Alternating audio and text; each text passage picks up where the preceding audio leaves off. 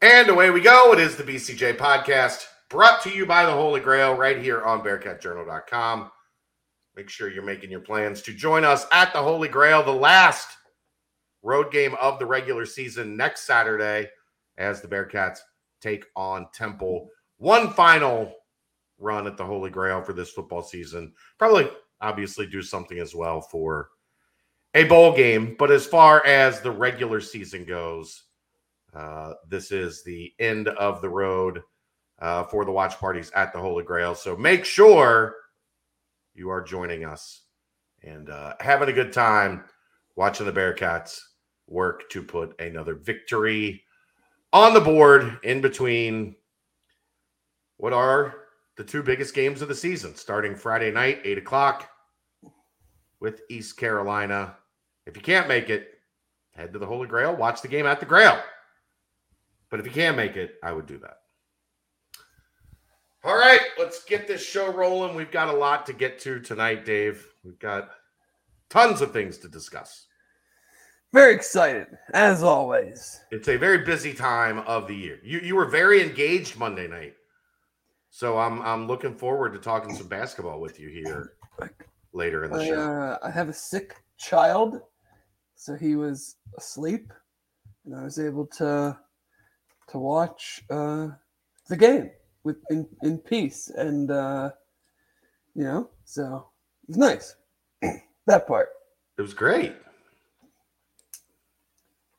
Absolutely outstanding. Uh, let's get to uh, let's get to Navy first, and uh, put a put a lid on that. Uh, I, I said this Monday night. I'll say it again. I, I'm just look. The only thing I'm uh, the, the thing I'm most happy about being done with playing Navy is it it is such a boring brand of football to watch, and it's insane because the games are over. Like one of my biggest complaints with college football right now are four hour games. The games don't need to be four hours. But if that's what it takes to have three hour games, we're going to be at Nippert till midnight on Friday night. Well, yeah, the- fine with it. The second half was especially grueling because the first half flowed fairly well. And so they had a whole lot of three minute commercial breaks that they didn't get to do in the first half that Right. they had to then do in the second half. Uh, because I think there was one sequence where I think it was when UC scored commercial, kickoff commercial was just like, oh my god, this is this is so bad. But but yeah, it's just it's just one of those situations that if if you know, and like I said Sunday morning, like I caught myself in the moment probably being too critical of not getting stops, and then come to find out that they forced almost 50% three and outs on real drives. It was just the ones that they didn't force three and outs on ended up being like, you know, 10 to 16 play drives. It wasn't a one first down and then a punt. So they weren't getting the ball back quickly. And so it just, you know, they let them kind of do their thing and then were better, much better in the red zone. Um, and they had all their successful drives basically offensively in the first half. So the second half was not fun to watch, and it usually never is against Navy. And you just kind of hope that you don't have some busts. And they didn't, which was good. Um, Yeah, there was really there was really the only three and out was the drive at the end. Yeah, UC's only three and out was the final drive, which I don't Yeah, know. that's what I mean. I don't even really count because it's they weren't trying to do anything. yeah, Um, so, and and it's just such a one-off situation. Like both sides of the ball, offensively and defensively, you just don't see. You don't see a ton of defenses that pressure a ton and then bail their corners. Um, you know, like you've seen you see in the past, they pressure and play play Get a more lot, aggressive. play a lot of press man because Right. they want like they want the guys to be covered when they're forcing you to throw quickly, where Navy is like, we're going to pressure and bail because we know our corners can't stick with anybody. Yeah. So Uh, we don't we don't have a time for Temple yet, right? Correct. That'll no, I can give you a little in, a little insight on that. So you're looking at 11 a.m. on ESPN two. Woof. Uh, well, here's here's the thing: is if as being a road game, 11 a.m. on ESPN two, and then I think there's a an afternoon window on ESPN U, and then a streaming window, which I guess would be whenever Temple wants it. Those are the th- sounds like the three AAC options. So you're looking at UC Temple, UCF Navy, and ECU Houston are the three games. Which So one if do you see- think it'll end up being? If UC wins, they're very likely ranked. So I would guess that means 11 a.m. because it's E ESPN two. It would be a standalone game. Um, they they did that this particular week, I think, because they're shoving four games in. I think there's a late nighter on ESPN two as well, so they can get four games in. Um, so I would think it's either the 11 or the afternoon on E ESPNU. But Temple also brings literally nothing to the table, so it could be on ES. It could be the streaming game no matter what. it's like if UCF wins, they're still ranked, and Navy, you know, always brings up you know some some eyeballs. They beat ECU. Right, and then ECU in Houston. If ECU loses in Houston, I'm get if ECU loses, I'm guessing that's the streaming game. Yeah, because Houston's pretty much Houston's out. You know, ECU would be out. You know, Yeah. but not not not great. Not great. Uh, you know, ridiculous. not great options either way. I personally, I, I for me, I love it. Like get the game in, you watch it, and it's over. You can do whatever you want the rest of your day. I, I don't like it. That's the thing. I don't hate it when it's over. right? Like, but getting down to the Grail, getting set up, get everything everything organized, and getting all that together for an 11 a.m. game just is a pain in the ass. I think Getting people to come down to the Grail at 11 a.m. I think the team would prefer it. You Get into to Yeah. to temp to Philly Friday night, Friday Wake afternoon, whatever. You wake up, you don't have to. The worst part about road games is killing time.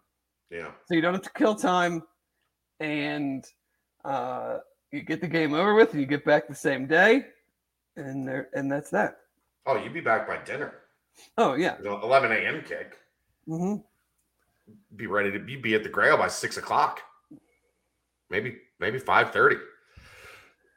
but d- finishing up on Navy. Um, yeah, I just, I, it's so boring. Like it's so like, I, I found myself every time there was like a four yard run on first down, being irrationally angry because I knew that meant they were going to get a first down. right. Almost every time they were second and six or greater, a first down was coming.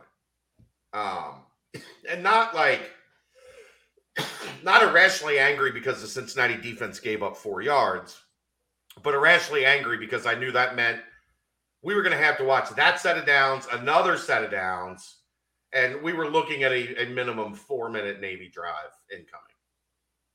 It Right. drives me insane.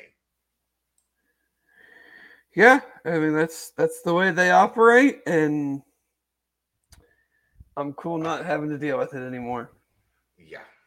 Um like the four man, the, the four four. Sometimes it was a four five three. Is that four That's- five two? that's Twelve players. Four yeah, five two? Four five two. I saw a couple times there were four down linemen and five linebackers on the field. And then like you know, they were only putting one wide receiver out there. Yeah. So one corner and one safety, or two corners and no safeties, with Deshaun playing a little bit. Like Yeah, I mean, back. with Xavier Arline, they were not going to throw the ball. Like No. his his two it was his two runs were were kind of you know infuriating because they got pressure so quickly on those two plays. He didn't even have time to be like, maybe I should throw it. right. He just like took off and made, you know, and is that is super athletic and shifty and everything and made some guys miss. But it was like if they had not been so you know successful in their pass rush, he maybe stands back there another half second or second and then actually throws the ball. But they got back there so fast, he was just like, I'm out. He's like, I'm not even not even taking the chance. Yeah. Th- this is not for me. So, you know, it's frustrating that you know their two most significant runs came on on scrambles, but I think that's you know it's just sometimes what happens. Um, offensively, we tried to tell y'all that there wasn't going to be much of a run game. Yeah, I think that's kind of where we're going to be the whole rest of the year. Maybe maybe outside Temple, but um I would not expect much, you know. Would love to be proven wrong, but I would I would expect this to be a a sling it 70%, 65% of the time offense moving forward. Yeah. Um, ECU does a lot of the same stuff though. They, they they stack the box, they run blitz, they're very aggressive. They're very aggressive, but we'll get into they they're not successful with it. Right. Well, they're not always successful with it. Um, thank you, Richard. Uh, What do I think about doing one Big 12 recap last week of the season uh, versus all AAC recap shows? I don't I don't know where the uh the benefit in that is. I don't know yet that our audience is looking for Big 12 shows. We'll- We will we'll have, trust me, we'll have plenty plenty. of time We'll- for Big 12. Believe me, we don't want to talk about the AAC any more than we have to. It was funny. Unfortunately, right. Unfortunately, Dave, Aaron, the AAC got interesting down the stretch. Like with the way things have played out, would have been even more interesting if Houston didn't uh for if sure. the Houston defense had attended the SMU game. Um where they had like they had they were in that weird spot where they could they could sneak in um and not be any good. Yeah, their only loss in conference was to Tulane, Right. and they don't they didn't play UC or UCF, so it's like if they end up having one loss, that you know that junks up, and UC has one loss, and Tulane has say UC beats Tulane, and they have one loss, and um, UCF would be out then because Tulane would beat them, but there'd be those three teams. I have no idea how that tiebreaker works when one of the teams didn't play one of the teams and you know don't Right. don't really care to know. All I know is that the AAC put out their uh, future schedules for uh, football for the next few years, and I've looking at. Uh, I saw a tweet from like ECU where they had all the logos up and whatever. Oh, Never been. I mean, honestly, like I've never been happier to not be in this conference moving forward than I was looking at at those logos. how hard would it have been to keep doing this if if UC got stuck, if they got left behind, if they were Memphis or SMU? I mean, I mean, you could have a legitimately like you could have a home schedule night. It would UC wouldn't have this wouldn't have happened to UC. They would have been paired up with like a Memphis or whatever. But you would have had you could have had a home schedule of like Memphis, um, Rice, UAB, and Charlotte as your four home games in conference. Yeah, Wody. that's uh that is the definition of booty. it's not good. it's not it's not Instead, good. we might have a home schedule next year of Oklahoma, Baylor, TCU, Oklahoma State, West Virginia, UCF. Right. Like, Um, yeah, yeah, it's going to be a whole whole different ballgame. The other thing, Richard, is I just don't I don't have a ton of Big Twelve knowledge yet. we're just not, yeah, we're not show. really following it close enough to to glean like super opinion, like super in depth opinions on any of it. Um, Yeah, we will. We'll get there. Dave's going to be studying Big Twelve rosters the entire offseason. oh, buddy. He's very excited about it.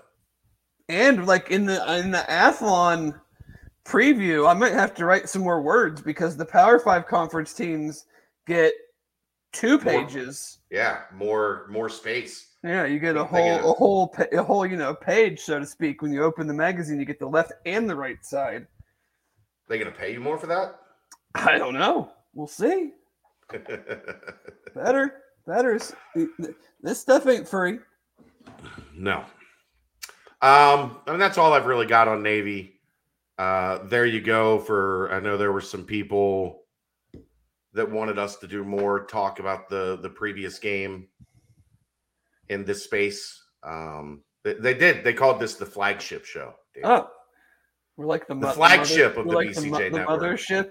E- Yeah, this we're the is- ESPN. This is the rock.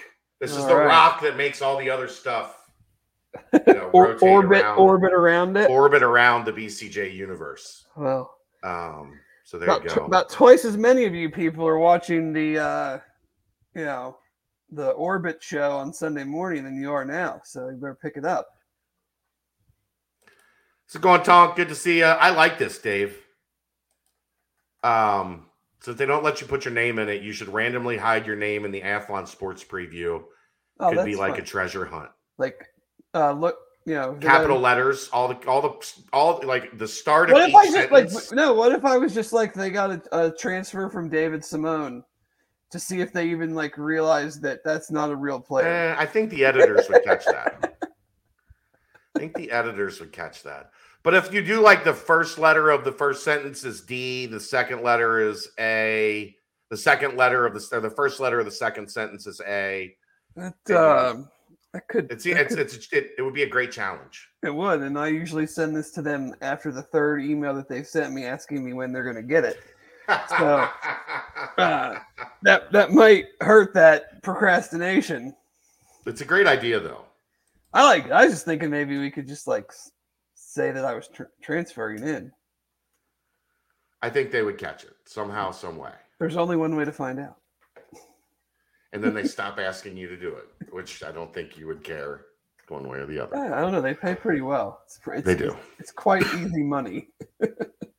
It is. Um, I guess we will go ahead and just get to the the, the matter at hand. We've Since got this some is que- uh, some questions already in the chat that I don't want to lose. Should we should we okay. Go ahead. answer those real quick? We can absolutely. Uh, I think we've touched on this a little bit in other pods, but you know, why is Kiner only getting one to two carries? Is it simply poor pass pro? Is there anything else there? Uh, I just think he's third. Like Chuck has had a very good season and has deserved and, and won the majority of the carries. And then Ryan Montgomery is good in pass pro, is a good pass catcher. And when you're only running the ball 15 ish times a game, there's not a huge reason to give three guys carries. well, I- five five five. Like uh, I That, mean, that makes no sense. How do you, you know, your start your your starters rushed for 700 and something yards, had a Right. had a very very good season, and you're just gonna you're gonna give them a third of your carries? Like no no program, no football team really does that at all. So Monty. I think Monty is definitely your best pass protector. Chuck is good at it. Kiner would be third uh, in that. But like, if you're if Chuck's in on a pass play, I want him being an option to catch the ball. Right. I, that's the to next thing I was. That's the next thing I was going to get to. Chuck and Monty are also your first and second options as pass catchers out of the backfield. And that's not to say Kiner can't do it. It's saying that he's third. Like, I, I think people just get so lost in mental expectations. I like when Evan Prater committed, there was a mental expectation of what it looked like a, a time frame to get Evan Prater on the field. And when Ben Bryant left, everybody assumed Evan Prater's time was this year. Then Ben came back and it threw everything off. Corey Kiner transfers home. Everybody's very excited about Corey Kiner. I can tell you this everyone inside the program is still super excited to have Corey Kiner in red and black. It's just that he is sitting third right now. And He's that's a, and he's a redshirt freshman. right. Like if he wasn't Corey Kiner from Roger Bacon who went to LSU and was just Corey Kiner from wherever that came to UC right out of the gate and was a redshirt freshman, like there's a ton of redshirt freshmen on this team right now that are not playing, we wouldn't be having the same conversation. Now I know his his talent and what he's done and, and earned is a reason you have that conversation. But like he's still like he's behind two in Chuck's case, I don't know what your senior, junior you want to call him. And in Ryan Montgomery's case, fifth year, I think. Um, like they're just veteran dudes, and he'll get his shot at a even even maybe more of an accelerated rate than most players do. Right. There's not a lot of players in UC's program. You see it in the big in the bigger programs with the five stars that come in and contribute right away and whatnot. But like, there's not a ton of dudes in UC's program that have just stepped in as a, and as sophomores or redshirt sophomores or like main contributors, you know, high le- high usage, high snap count people. It just it's not Right. the way their program typically operates. Right. It's year five. It took five years for Ben Bryant to get the starting job at Cincinnati. He had to leave and come back. It, it took Charles Montgomery, Charles McClelland, and Ryan Montgomery are members of the 2018 recruiting class. Now, Monty redshirted because of his knee injury, but it took those guys a long time to get on the field. Was there anybody losing their mind when that? Well, yeah, a lot of people lost their mind that Ben wasn't on the field, but I digress. No, I, I mean I think I Now I that he is. I understand excitement and ex- like, dude, Corey Kiner is one of the best high school players I've ever seen. And Yeah. when you, when a kid goes to LSU, he didn't go to LSU because it was a, a you know a charity offer, and he played as a freshman. So like, yes, And I he's get it. going to be very good as a Cincinnati Bearcat. Right, I get it. Like he transfers to UC, and you're like, all right, let's let's rock and roll with this dude. Like, but you're then also kind of saying, you're kind of also casting away the fact that this team has been loaded and really good for a while. We should not just expect that anybody is going to come in and bump the guys that are already here out of their starting spots. Like they're damn good players too, and they're certainly not going to give up their carries or snaps, regardless of what position you are, without a fight. And you know, you're a little bit behind the eight ball when you come in as a transfer. He was banged up in the. He didn't do anything in the spring. He was Well, banged he was at LSU in the spring. from yeah from didn't do anything at LSU in the spring because he was banged up. So Right. he's not even like working for them. Then he comes here. He's getting acclimated. He gets banged up in the fall in fall camp. Like it's not you're, you're just asking a lot of a guy that doesn't have just doesn't have the snaps, doesn't have the muscle memory in the UC offense. Like Chuck and Monty like know the UC offense about as good as anybody on the roster right now. Like who who on the offense those probably knows the offense better than those two. Ben, Maybe Ben, maybe and Lenny. Josh, and Lenny. Yeah. Not That'd even Josh. it, they're, right? they're older than Josh. I mean, they've been in Josh it was longer. 2018. No, Josh Oh, was 18. he was 18 too. Yeah. So like that's the bulk of this roster right there. The, the the the meat of this roster right now is that 2018 class.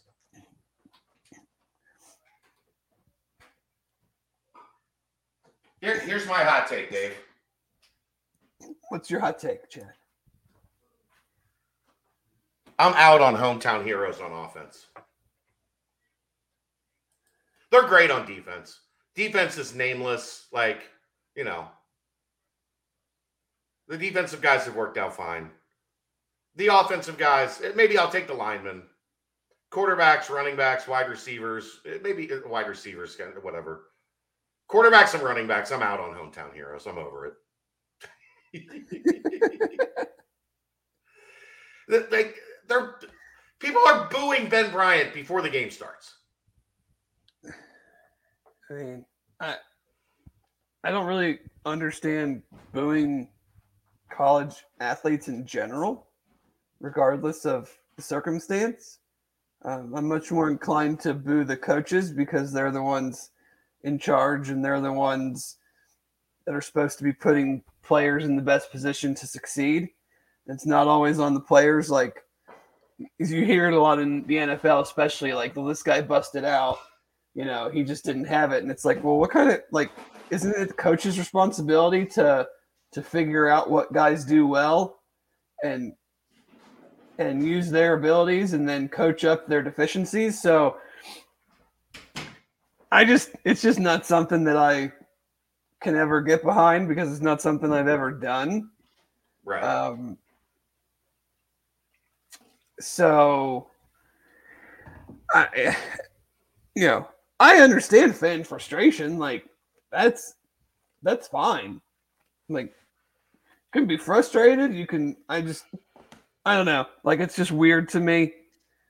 Like that you're gonna have like legit vitriol for uh you know just like a 21 22 year old college player um here here's a good question i think mick was out on hometown heroes after the pressure he saw yancey went through um, outside of Kevin Johnson, did he target any Cincy kid? Uh, was he out on them? No. Was he much more aware of the difficulty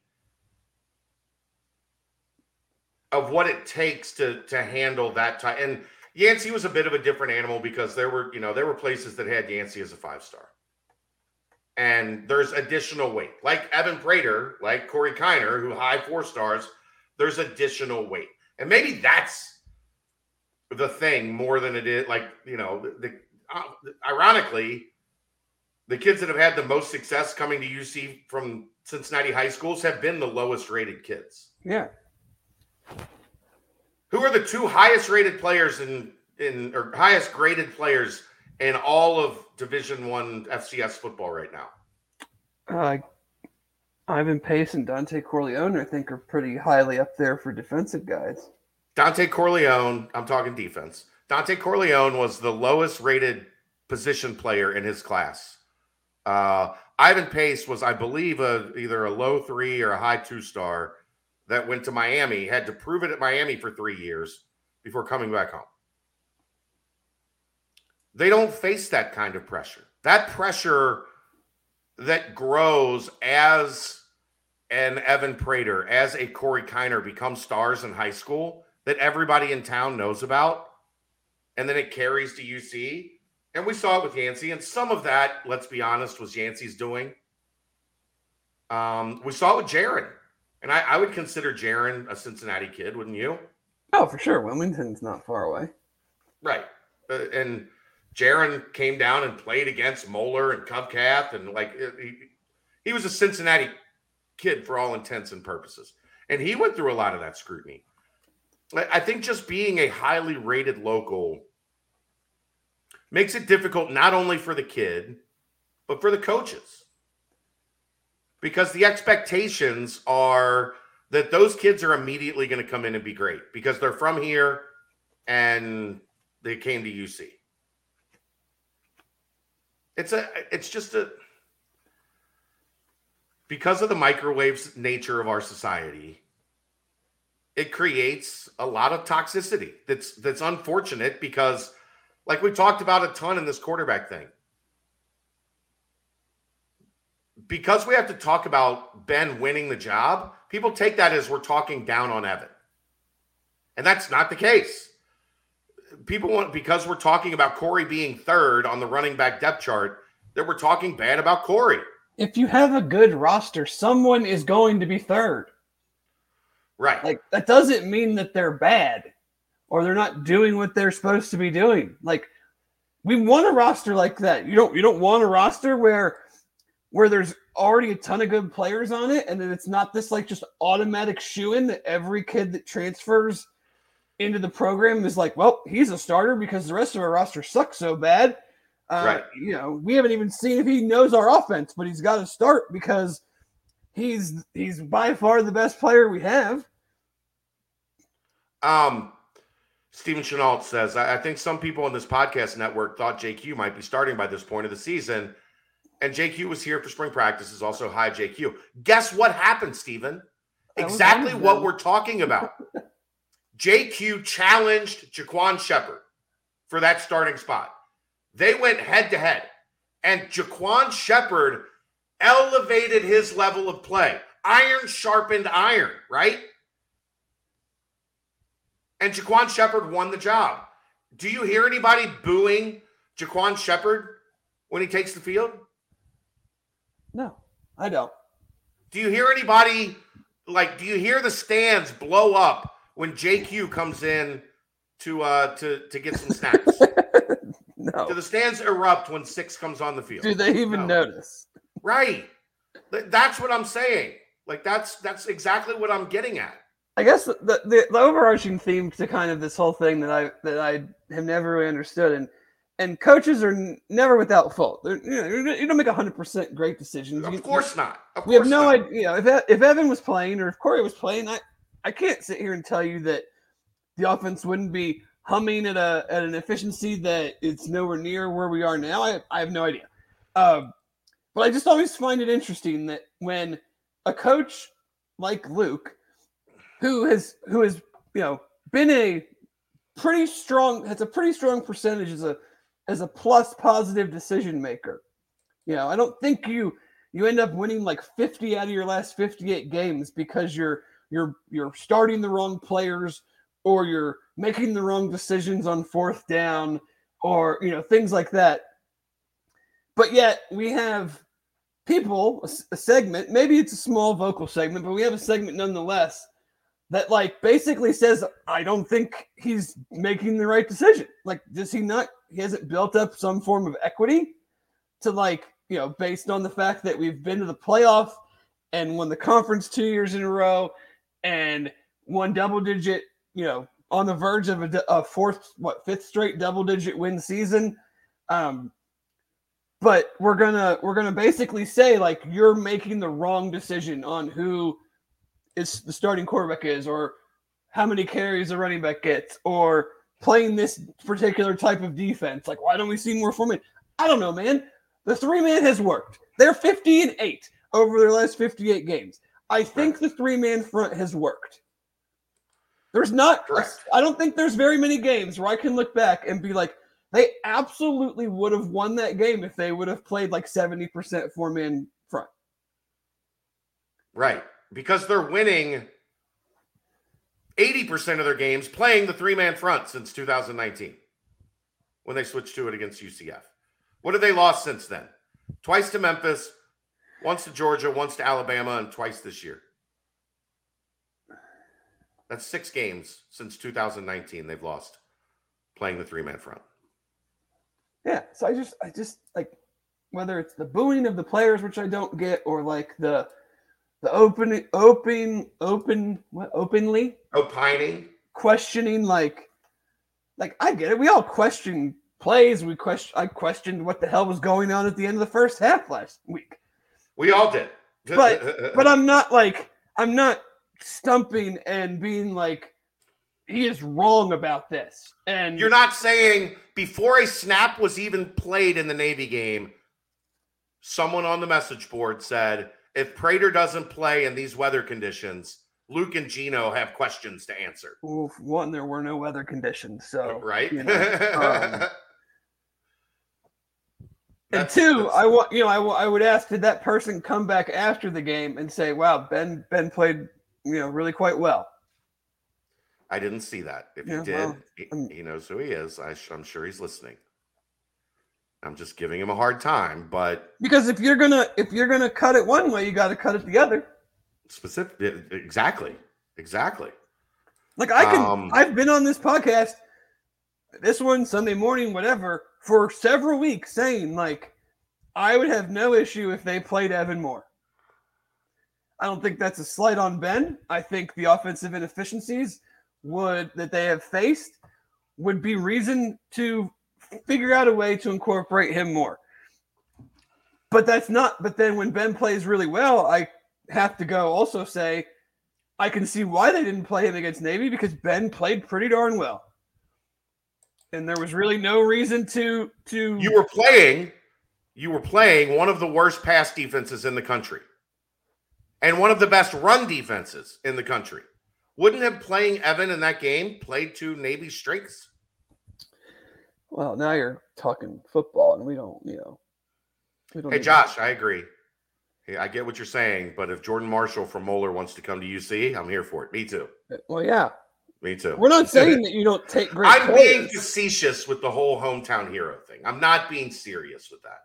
I'm No, but having but- some fun with it. But there is a there, you know, we have leaned into it. That not we, they have leaned into it. That's the thing. But there's also There are oth- I don't even know if I would call There it are- downsides. There's just other elements Yeah, that you uh, have to- downsides probably isn't the right word. that you there's other elements. Like if a kid comes here from, you know, you got I'll just use Isaiah Cox for example. Comes here from just outside Knoxville, Tennessee. Like you don't have the same it's not the same type of recruitment Right. as a really, you know, whether it's a really good, you know, a really good play. He's a re- he was a really good player at Alcoa.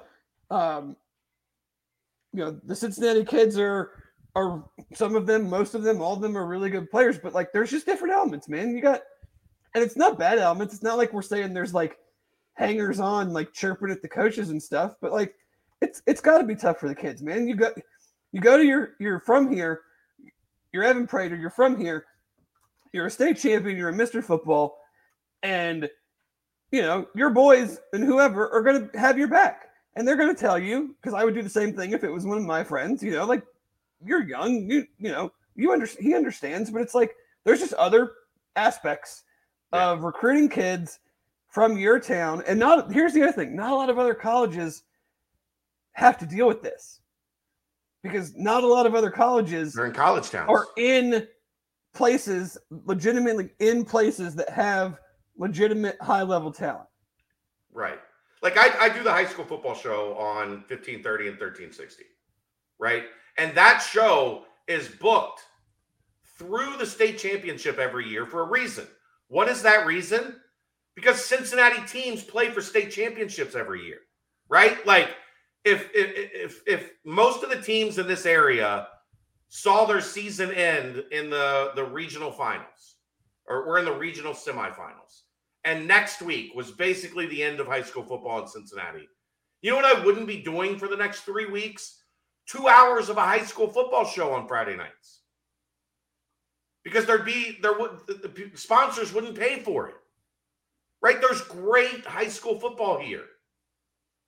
Which means there's going to be a bunch of great high school football players here. And I get that. But that doesn't automatically entitle them to a quicker path than everybody else on this roster. Because guess what, Dave? For the most part, everybody on this roster is fighting the same things that redshirt sophomore Evan Prater and redshirt freshman Corey Kiner are fighting, right? Right. Who are the redshirt sophomores that are kicking ass and taking names on this roster? I don't know. You, te- you tell me. I don't think there's a ton. So what's that? 2020 would be the redshirt sophomores. I Uh, mean, just just look at the like just look at the offense. Evan Prater, Evan Prater, number one rated recruit in that class. Jaheim Thomas, who is just now in year three, finding his way. Jaden Thompson. The last three weeks have seen him break out. like the, yeah, the, the best the best player in the 2020 And that class is Mason Fletcher. Mason Fletcher. Yeah. I look, you know the funny part? I argued tooth and nail with 24 7 that Mason Fletcher should have been like an 88, 89, 87, 88 level recruit based on his background, based on his family, like what his family had accomplished in Australian rules football in relation to all the Australian kids that were coming over and and dominating the punting position. And I was told like we can we can give him like an 81 and that's the best we can do. And I was like, "Well, you're to you're to look stupid. You're to look bad." Because that kid should be at least in the middle of the class. Uh, let's keep going. Uh, Jaden Thompson just now getting getting going. Sammy Anderson just now getting going. Uh, De'Aaron McDonald is gone. Justin Watley just now getting going. Chris Scott just now getting going. Ethan Wright back at running back uh, right now. I don't know if many people have noticed that, but he's back on the offensive side of the ball. Tyler Scott. Oh boy, we, we we whiffed on that one. That's one, two, three, four, five, six, seven, eight. That's the 10th rated, 11th rated player in that class, Tyler Scott.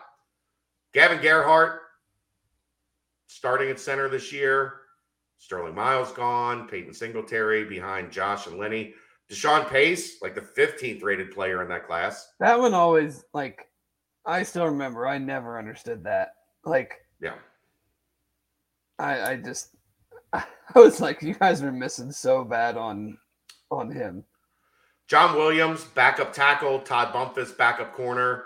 Jake Renfro, like the 20th rated player in that class. and then Dominique Perry, um, Norman Love didn't make it, uh, unfortunately, because of an injury. And yeah, that's that's about that's about it. No, it's just like Uh, the transfers were Jordan Jones, that didn't work out. Michael Young, solid. And then some guy named Jerome Ford, who turned out to be pretty good.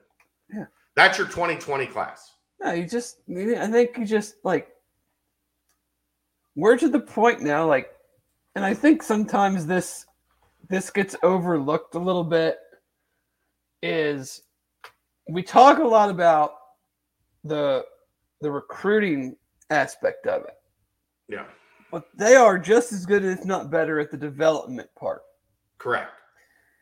so they're developing these kids into you know just look at the draft class last year i mean those guys were all developed into draftable players who for the most part are having very very successful rookie years Right. so when a four star transfers in or is recruited like the, the evidence is there that they're developing the players that they recruit and that the recruiting rankings don't really matter because they're developing them into all really good to pretty good players. So why would we think that someone is just going to come right in and and and just take over a position at this point, even after the you know departures from last year? Like those guys that were still in the roster waiting their turn for a Sauce Gardner, for a Bryan Cook, whoever, to Myjay Sanders to leave, they're really good too. So it's, you know, we probably bel- belabored the, the point a little bit, but, you know, I just think there's some some patience and understanding when you're when you are a really good program that it's there's good depth. It's harder for it's harder for guys to crack that two deep. It's harder for guys to get significant snaps. That's not an indictment on the talent of Evan Prater or the talent of Corey Kiner or the coaching staff just totally fucking up It's not, using the me, wrong it's guys. not an indictment at all. At all. It's it's a I know, but I think that needs to be said. It's a positive. You're right. This is a really talented roster. so yeah, I didn't. I didn't mean to take us in that direction, but uh, like I, I had to get to it. way to go. Look, this is Thanks. the flagship. This is the flagship. thanks for nothing. this is the flagship operation. Oh, UCF superfan, I am not angry at all. My kid has been asleep since like five o'clock. I am. This is about as nice of a night as I get anymore. My my neighbors, um, just because uh, we have been going through so much with Kelly, um, they came over about two weeks ago, and they gave us uh, gift cards to uh, Texas Roadhouse.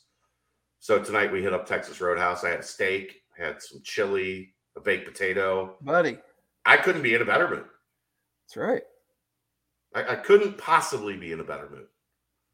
Outside of that dipshit on Twitter that I'd had to dox and he deleted his account. Is what it is. Come at the king, you best not miss. Uh, I, Yeah, Natalie, I really wish I could hear a- the word family. Ridic- ridiculous comment, by the way. I know.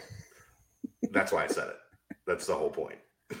I really wish I could hear the word family without thinking of Brian Kelly. I, re- I really wish Brian Kelly had his would just be an awesome person and lean into it and have gone up to the podium after they beat Alabama and be like, And just What- done straight a- Cajun draw. "What a night for LSU and my family!"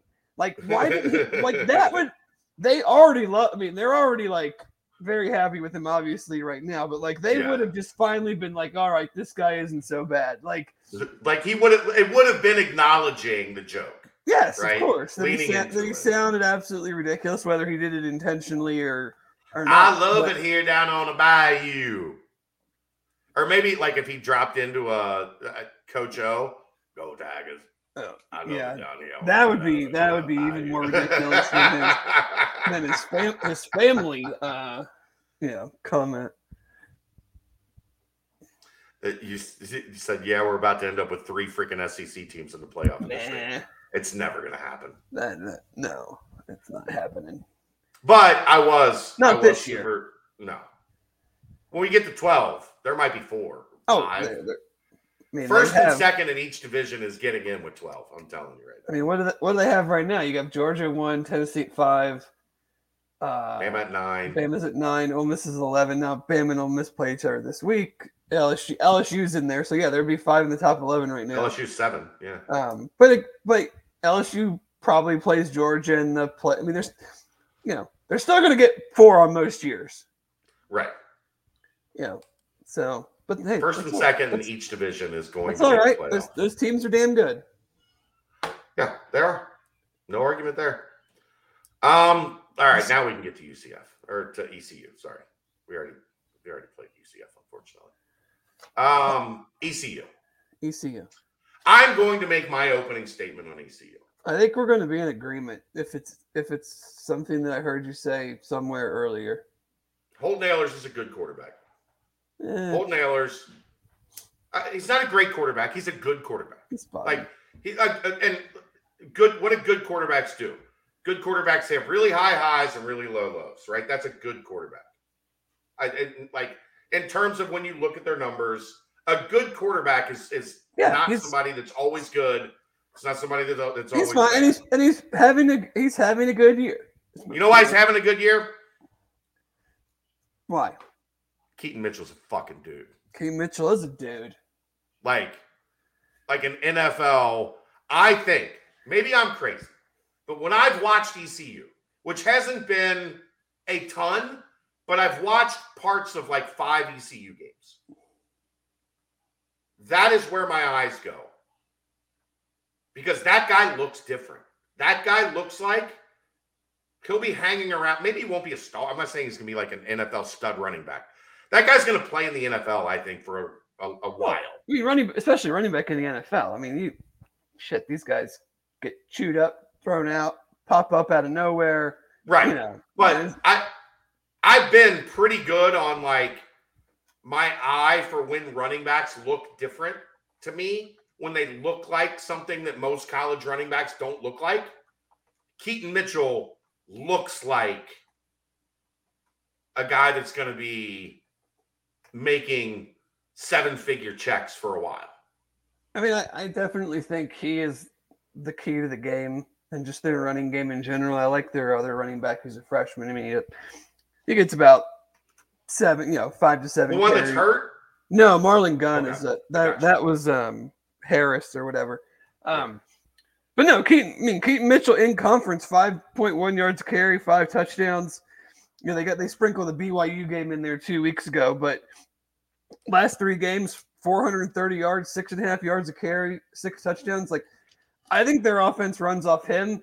Like they're too. they're not super like they're not super like I think their fans kind of have a, li- uh, some of the same gripes with their offense as, as our fans have with ours. Like at least from my standpoint, like it's not super creative. Um, it's not yeah you're not going to get looks like a UCF is going to give you.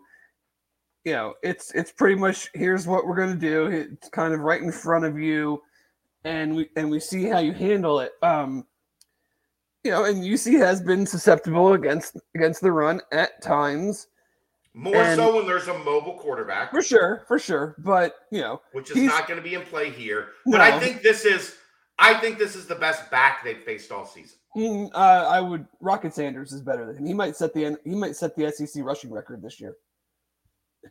Okay, I, I'm giving you my opinion. Your opinion Yep. is different. No, that's I agree. I mean, he's he's probably the best back. He's I think he's definitely the best back in the conference. Well, he has. He's the the, the leading rusher. Of the Yeah, but that doesn't. I mean, I know.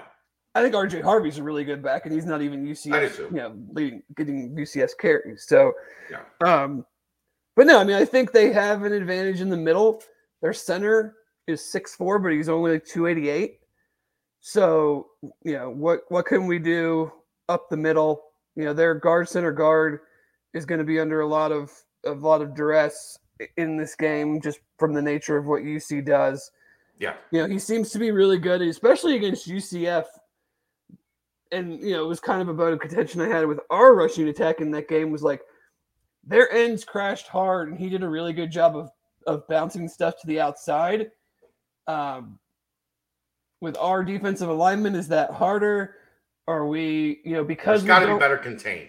because we don't necessarily have like these prototypical edge rushers, you know, is a Jabari and a Watley like they're not gonna crash Phillips. just in, in Phillips, just not gonna not gonna kind of do the whole pin your ears back and just and just go type of thing. They're more, you know, power guys, so they're I don't know, maybe a little bit more capable of, of stopping that, but you know, they're I tried to dig into them a little bit because they're obviously playing well, and they could they've had their field goal kicking has been atrocious, and has pretty much cost them two games. Like they could very easily be nine, whatever, eight and one. They're six and three, so I guess they could be eight and one. The opening game against NC State, they lost by a point and missed at least one extra point and one very short field goal. And then they did the same thing against Navy, missed several short kicks. Um, Yeah. so they're playing very well, but I wanted to dig in a little bit and find out like how like how well is well and how much is that comparable to to UC and their opponents and, and whatnot. I did find it interesting. They've only played two road games. Yeah, that's weird for this freaking late in the season. Like, felt like UC only played two home games before last Saturday. They only have four total. They were able to get that three of their non-conference games at home, so they only had four road games total. Um, and so they've played Tulane, which they lost twenty-four to nine, and they beat BYU two weeks ago before their bye. Yeah. 27-24 but i mean byu is a very hard place to play but that team is a kind of a dumpster fire right now they've lost four out of five they got blown out at home by arkansas they got um kind of blown out by someone else that i can't think of off the top of my head um so they're certainly not playing to the level that they have been in the last couple of years and you know, you kind of dig into their numbers a little bit, and I thought it was interesting.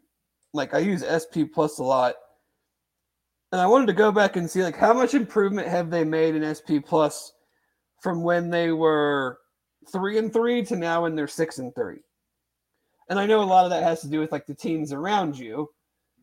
You know, how are they doing? Do you move up or down based on you, but also based on like how well or poorly the other teams do.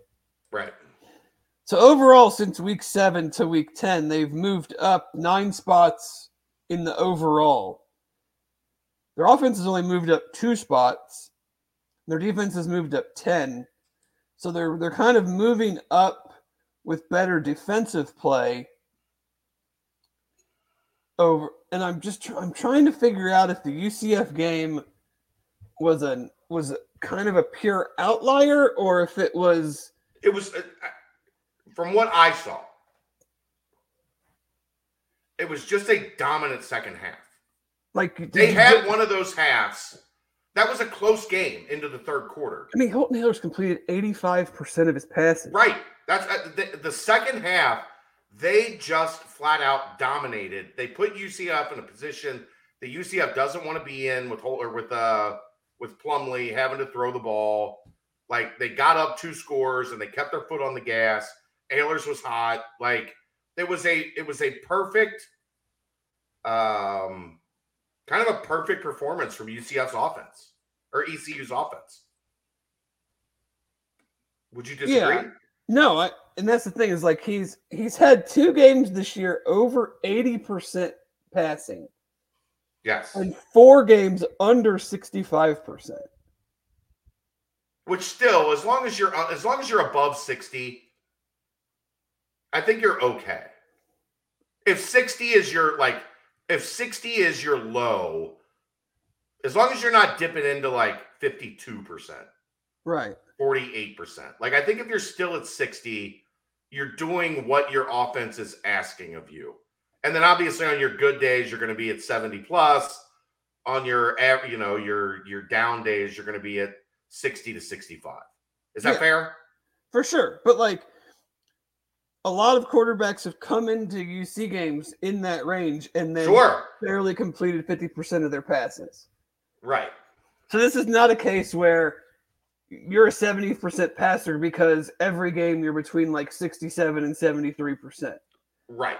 He's a 70% passer because he's got two outliers of 80 something percent and then one game in the 70s and then four games between uh 60 and 65. Right. I get what you're saying completely. And he's just like the the the splits bear it out. Like he's he's 40% for 271 yards, a touchdown, four interceptions, and six sacks in his two games at Nippert. He has not been good at Nippert Stadium. The, they've trailed 77 to 10 at halftime of those two games. the Cincinnati, well, that was a, uh, those were both Marcus Freeman defenses. Yeah. And they kicked his ass. that, yeah. Like, there's no other way to put it. Those were both Marcus Freeman defenses, and they both absolutely kicked his ass. Right. That's not to say that they won't this this Friday night. I'm just providing a little context. No, for sure, for sure. And, and this defense is more aggressive, but they've been pretty good at, you know, they've only allowed 11 sacks. Yeah. Which is 23rd nationally. Um, third down offense is good, 11, 50%. Uh, they have they have some they have nice I mean Isaiah Winstead is a Toledo transfer. He's having a really nice year at receiver 64 for 871 and three touchdowns. CJ Johnson, they moved him into the slot that's really been a great move for them. Really helped them out there. He's got 44 for 702 and eight. They got a nice tight end in Ryan Jones. Our fans will remember he had a real nice game last year. Uh, they got him going early, 35 for 362 and four. Um, the offense is good, but it is not like it's not Tulane dominated them. Yeah, I mean it's not this like I think they're playing really good, and that's the weird part. Is like, okay, it's really weird to me that you have your bye all the way in week nine. Like that seems crazy late.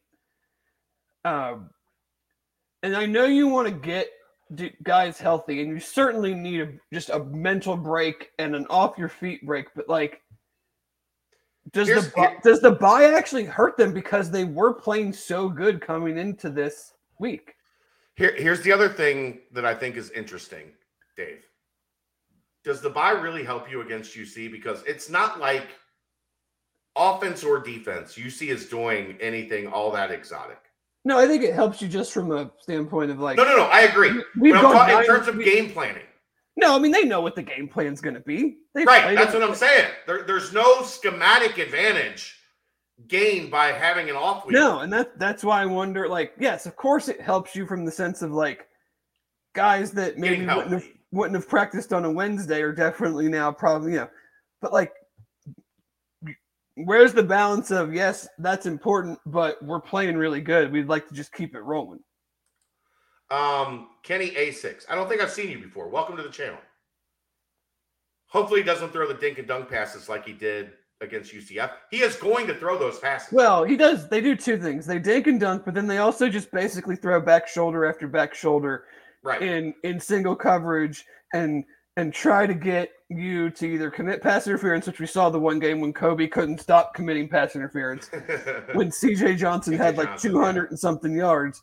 Yeah. So they do the they do the short quick stuff, but then they basically just run verts and Back get it out shoulder, get it out quick and just and just try to throw it up in those one-on-one situations. So and UC plays man. So I don't know if you know, I don't think we're gonna see like a bunch more zone or anything. Um but I saw some. That I think ECU runs a lot of five, five wide. oh yeah, they do. I saw some interesting formations this week.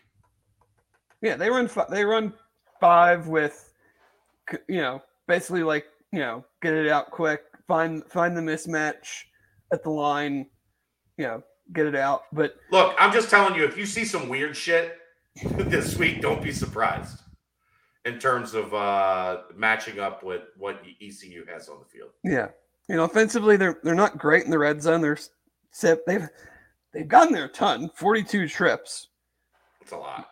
uh, which is top twenty five in the country. But they only have twenty five touchdowns on those trips, and they have seven empty trips. Like UC's only been in the red zone thirty times, but they've got twenty seven conversions. Just too many of them. Are there's Are nine. goals. There's eighteen touchdowns and nine field goals. Yeah. And Ryan Coe is better than their kicker. Yes, definitely. I think he's better than either kicker. I'm not sure which you know which one is using, but uh but yeah. So like I mean, SP plus UC's 22nd. They are 57th. Wait a second. Hold on. I love this. What? Uh ECU's punter is number 12, same as Ahlers. So some fuckery could be afoot. I love that. I love that. Because your punter, as long as your starting quarterback is not like in, involved in special teams at all, I love putting the same number as your quarterback back there to punt. I, I just seeing that, I would do that. I would do that every time. I would put, my, of course, Mason Fletcher doesn't look anything like uh, anyone. There's no one on a football field that looks like Mason Fletcher. Yeah, you can't You're really not like fooling anybody. you're not fooling anybody with putting a new quarterback a different number 31 back there. They're like, yeah, that's not the six seven long haired punter. Something's something's going on.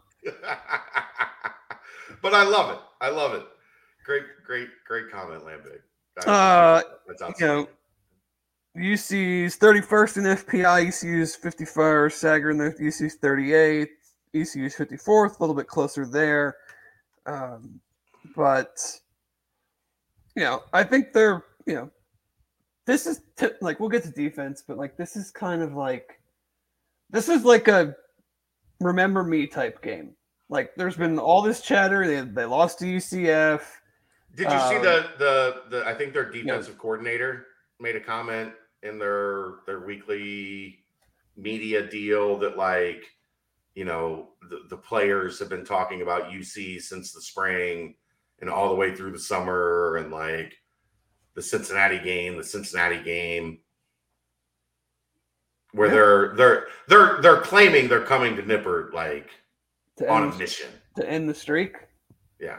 Okay. Which get in line, Yeah, I mean, like who who hasn't been talking about that in their meetings and right? know We're Matt- gonna get Cincinnati Matt before they get out of here. Like, but no, I think there's just there's you know the two there's a lot of Tulane talk and they play UCF this week and and somehow UC's kind of you know become the the little bit of the forgotten team and and uh you know I wonder if this is just maybe like a hey remember me type game. Yeah.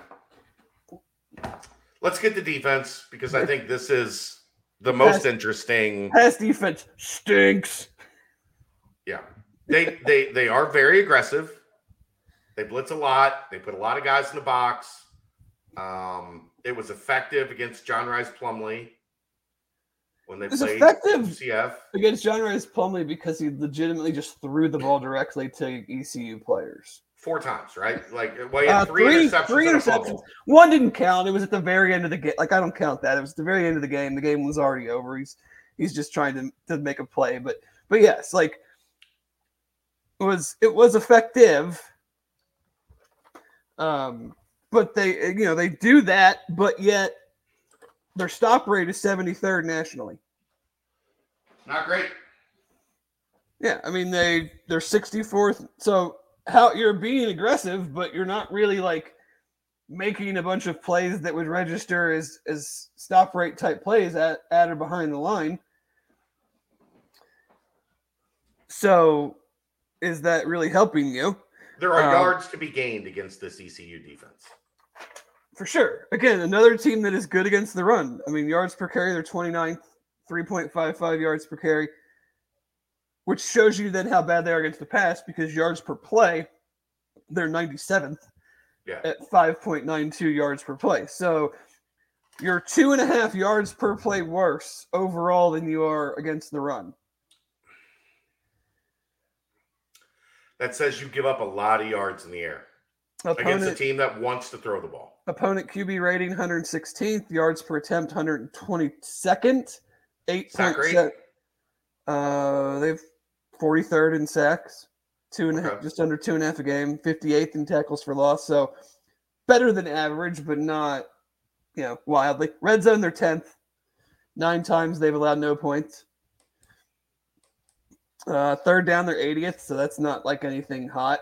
That's you know they're giving up a higher percentage on the season than UC is converting. You know, they're giving up 40%. UC's, I think, right around maybe a little bit better the last few weeks, but not anything great. Uh, 15 passing touchdowns allowed, eight interceptions, obviously three of them against USF UCF. or UCF, whatever, same thing. Um, no, I think I think UC can have success offensively. Um, you know, you're going to get more drives than last week. If the pass if the passing game resembles last week, there's going to be plays to be made. Yep. You just want to see the run game be, you know, even though we're, you know, you're probably going to have a similar percentage that you've seen. You just want to see the efficiency of it uh, be a little bit better. And Chuck, I thought, was efficient. He had 60 with He didn't have a bad game no, he had 60 yards with the long of 18. Like he was fine. They just Yeah. didn't run it very much. Um, you know, but I think like you're I think it's a, a similar game, not game, but similar game plan to last week offensively. Like co- come out throwing, work the quick stuff, get in a rhythm, see if that loosens them up a little bit for for running the ball take advantage of Tyler Scott and what he does and and kind of go from there. Um, it is interesting. I, this was a note I had for their offense because I wanted to just see like the defenses that they were that they were playing. Mhm. Obviously, Tulsa they lost. Tulsa is 115th in yards per play allowed. Wait, they lost to Tulsa. No, I mean Tulane. Same. Tulane. Okay. I was like, I, that doesn't sound right, Dave. No, Tulane. Tulsa, Tulane. Tulane, same fucking thing. I get it. Trust me, I get they it. lost to Tulane. Nobody gets it more than me. I get it. Scored nine points on the road against a team that is playing well.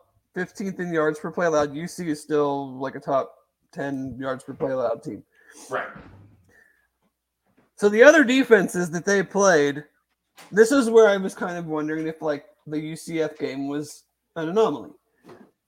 UCF is 49th in yards per play allowed. So they top 50 and they and they beat them handily. Their other wins since conference play started. Mem- they beat Memphis in overtime. Memphis is 81st in yards per play. And then BYU, Navy, and USF are all 100 or worse in yards per play. And now they're playing a team that's like fourth or fifth, I think, in yards per play allowed on the road. So, you know, this is kind of what we talked about earlier. Like, the regardless of what the passer has been outside of Mikey Keene, who Right. then who then was absolutely incredible against Memphis. Like anybody that Turns out Mikey Keene can pass, which is why Gus Malzahn didn't want him running his offense. right. but Gus it's like Malzahn wants a running back playing quarterback. pretty much Mikey Keene, he was like, eh, you know what, Dave? UCF would probably be in control of this whole thing if they just played Mikey Keene from the start of the year, Yeah. not John Rhys Plumlee. maybe, maybe,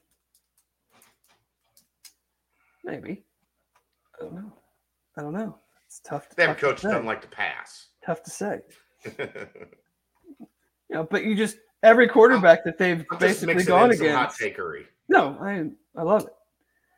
Every quarterback they've gone against has seen like a significant drop in Yeah. their in their play, you know, in their play outside of what they've done the rest of the season, at least in conference. Yeah. I don't know. I I respect the fact that Houston has built a good program. He has built them up to where this is kind of like their go time, right? Like you're in the, the last year of Ahlers, like Yeah, they they were probably like UC graduated all these dudes to the NFL. They certainly didn't see Tulane coming off of a two and ten season, losing Right. both their offensive and defensive coordinators, and now being nine and one. So or eight and one, whatever their record is. Um, but yeah, so they probably looked at this as like a we've got three, you know, three non-conference games at home. We, you know, we we got UCF at home. Like we're we this could be a year where we, you know, everything kind of comes together. And and still they're not in a position to win the conference. They're just in a position to play spoiler. yeah, I mean, I guess if they won out, Everybody would have to have two, or, or at least they would have to be yeah, but I mean, like if they won the out, last one with two left standing. yeah, if they won out, if UCF beat Tulane and then UC beat Tulane and they'd have a tiebreaker over like there's still I think there's there's ways, but they it's not just up to them. Right. That's got to be disappointing in some way, shape, or form for them, considering what they thought this year could be. Yeah, I would I would think so. I'm just saying.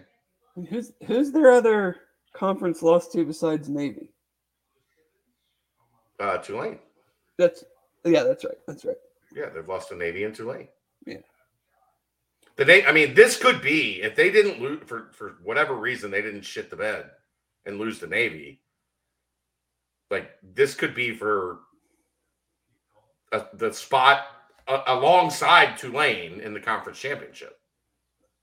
Yeah, they'd be in the definitely be in the in a in the driver's seat. Don't lose the Navy. Yeah, and you know I I don't see them winning Friday night, but I don't either. I just I unless Keaton Mitchell goes wild. I think that's if we're here next week talking about an ECU win, I think that's really the only way it happens. Is that Keaton Mitchell is just the best player on the field. I think that, and I think you know, if UC's offense gets super inconsistent and doesn't, but their pass defense is is is see that's the thing is like their pass defense almost doesn't allow them not to hit some big plays unless it just does something that it hasn't done all year. All year, yeah. At Nippert. And what I mean, that's it's the thing, man. Like the streak are is you really worried gonna- about the weather? Just, no, what's there to worry about the weather? Um, supposed to get cold, Okay, great. and we'll see. There's a hurricane blowing through. Wow, That day. I thought it was supposed to stop raining at like four o'clock. I mean, that's what it says right now. It also said at this point in time last week that it was going to rain all goddamn day. Hold guess on. what? Sorry. Did it rain Saturday at all? Uh, no. The forecast was for like 90% rain going into Saturday. High winds, 90% rain. I think I felt like six drops of rain on me throughout that game. Yeah.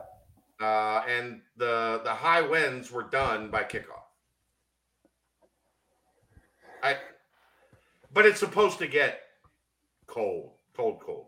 Yeah, it's yeah. I just UC's defense has just been too consistent against you know offenses like this. Whether was, don't have a running quarterback that can. whether it was Tulsa, whether it was SMU, Yeah. like that that want to do this type of thing. Um, I just don't think those teams had Keaton Mitchell. No, absolutely not. None, nothing, nothing even in the in the same realm. Um, I'm just I'm giving you my concern. no, I, gave I, you would my be. Con- concern I'm at the start of concerned this too. segment. I I'm giving you my concern at the end of the segment. I agree I think you. Keaton Mitchell is a fucking dude. I agree with you. He's he's like what he does is much more to me like a deciding factor. Yeah. Yeah. But And then the other thing is, if he gets going, that allows Ahlers to get going a little bit. yeah, then you just hit the and he just starts hitting all those that little stuff and because you it's know, yeah. so you know, gotta What's gotta get back gotta get back to getting pressure on a more stationary quarterback.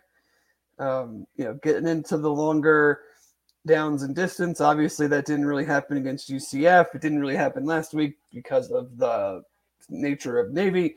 So can we can we get back to to that element of it and you know got to got to get some turn got you know intercept some interceptions, some turnovers, some some big plays, whether it's defensively or special teams. Those have kind of been, you know, we had a lot at the beginning of the year, especially defensively, but haven't, you know, haven't had many of late. Right. So Um, what's your uh, what's your what, what are you going with? Give me, give me your score. you know, Ryan Coe's been been money.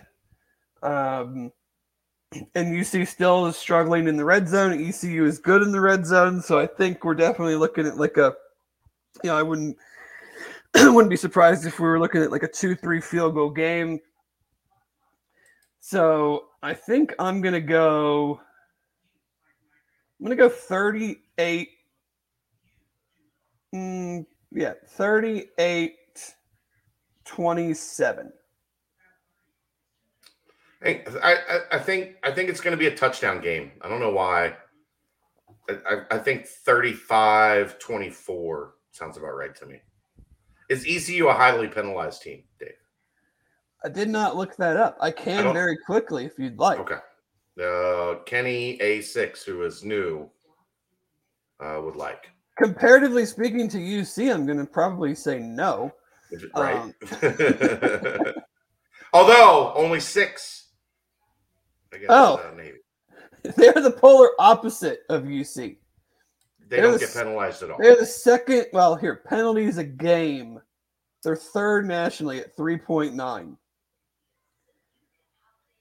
29.4 yards per game. Okay. UC is a, UC is 128th at 8.7 penalties per game. Uh, I need a timeout. what's your timeout? I thought this was an aggressive team. We've heard all week how aggressive ECU is. You're aggressive with three penalties a game? I don't believe that. Controlled aggression. Jeff wants to know if you believe UC is a highly penalized team. I I would I would concur, and I would also say that I don't care at all. Dave is a guy that doesn't mind committing penalties in life or and on the football field. Well, here you you want to hear who some of the most highly penalized teams are this year? I would love to. Uh, Houston, UC, Alabama, and Utah State all have 8.7 penalties per game. Tennessee has 8.4 penalties per game. Um.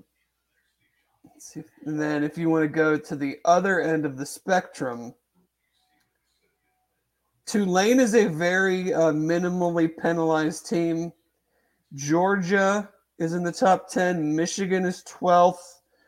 TCU is 16th. So I think this year, this year is shaping up a year where bad teams get penalized, good teams don't, but that is certainly not not always the case. I think that's most years. Like last year, the least penalized teams were Louisiana Monroe, Eastern Michigan, Army, Kansas, Iowa, Air Force, LSU, Washington Navy, and UNLV. All those teams stunk. Right. Like those are some of the worst teams in the nation last year. Right. Iowa was okay last year, weren't they? They were okay, but I mean, you're talking about Kansas stunk, LSU stunk, Washington was terrible, Navy was terrible, UNLV was terrible.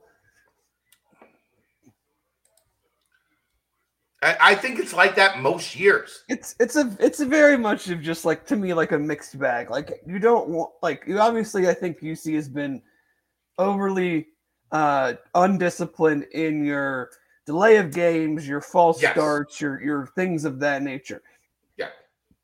Penalty it's not like they're having a ton of like holding penalties or pass Right. interference penalties where you're like, what are they teaching? Like, why can't they stop grabbing the receiver? Right. Or why can't the offensive lineman stop On holding the defensive lineman? It's why is it every time on second and four they hold on the obvious run play and it's second and 14? right. It's it's very much of just you know penalties of aggression, penalties of stupidity, penalties of you know whatever whatever you want to call it. But uh, there are certain ones, especially you know that need that need not happen.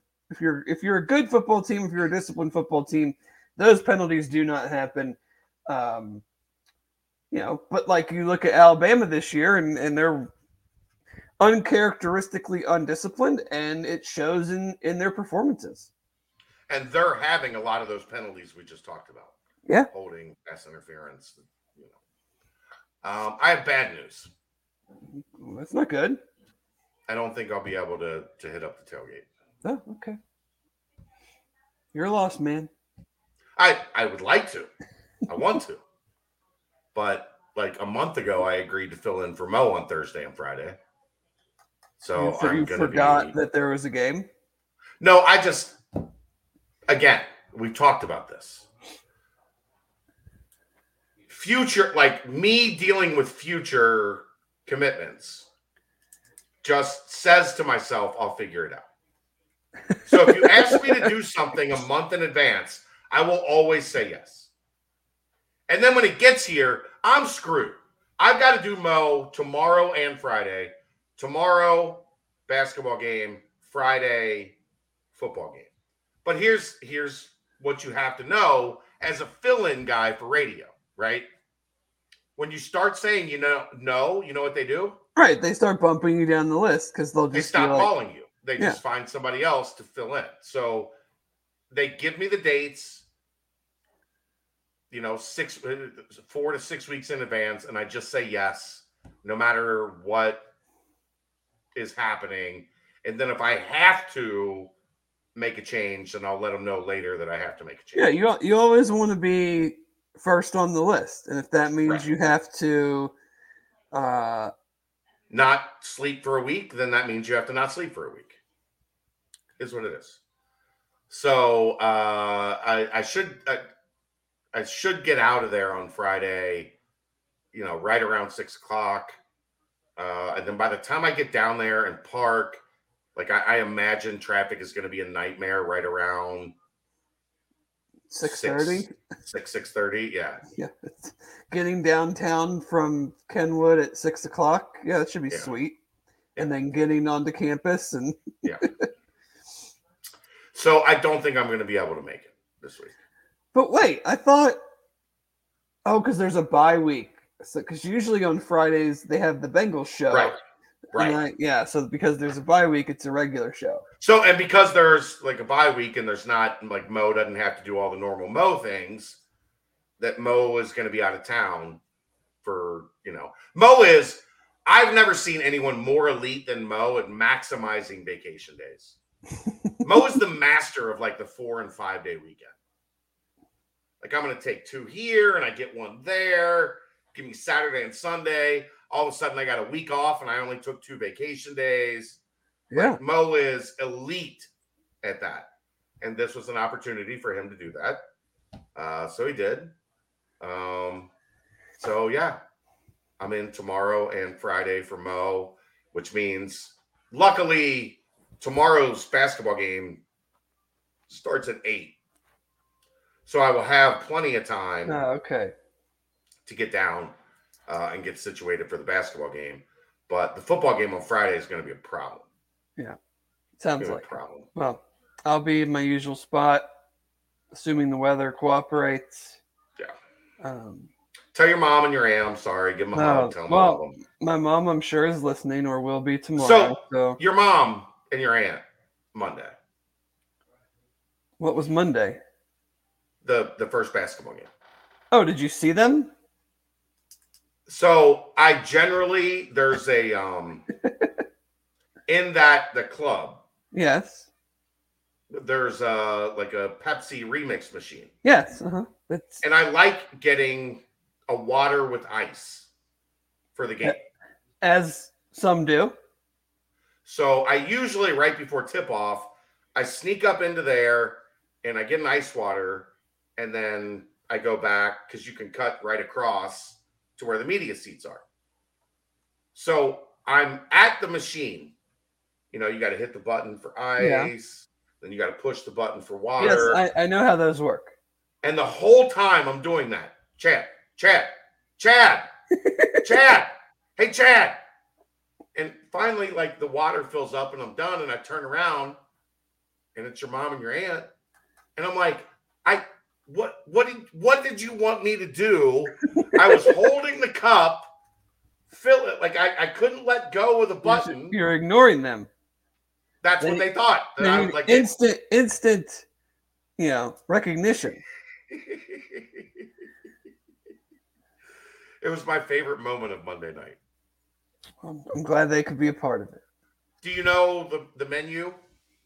No, I don't. Yeah, Okay. I don't. Sorry. I did want to. I did Uh, want to say before we. I know we're gonna now move to basketball.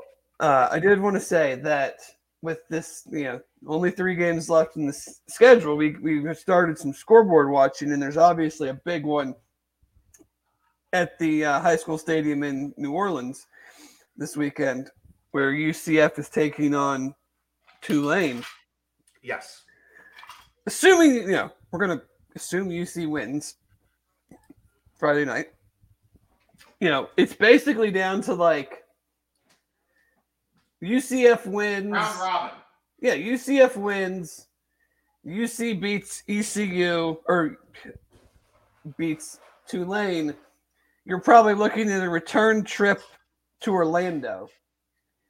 If you want a home game, you want Tulane to win, and then UC beat Tulane, and then there's a you know a possibility then that they would jump them and, and get the home game.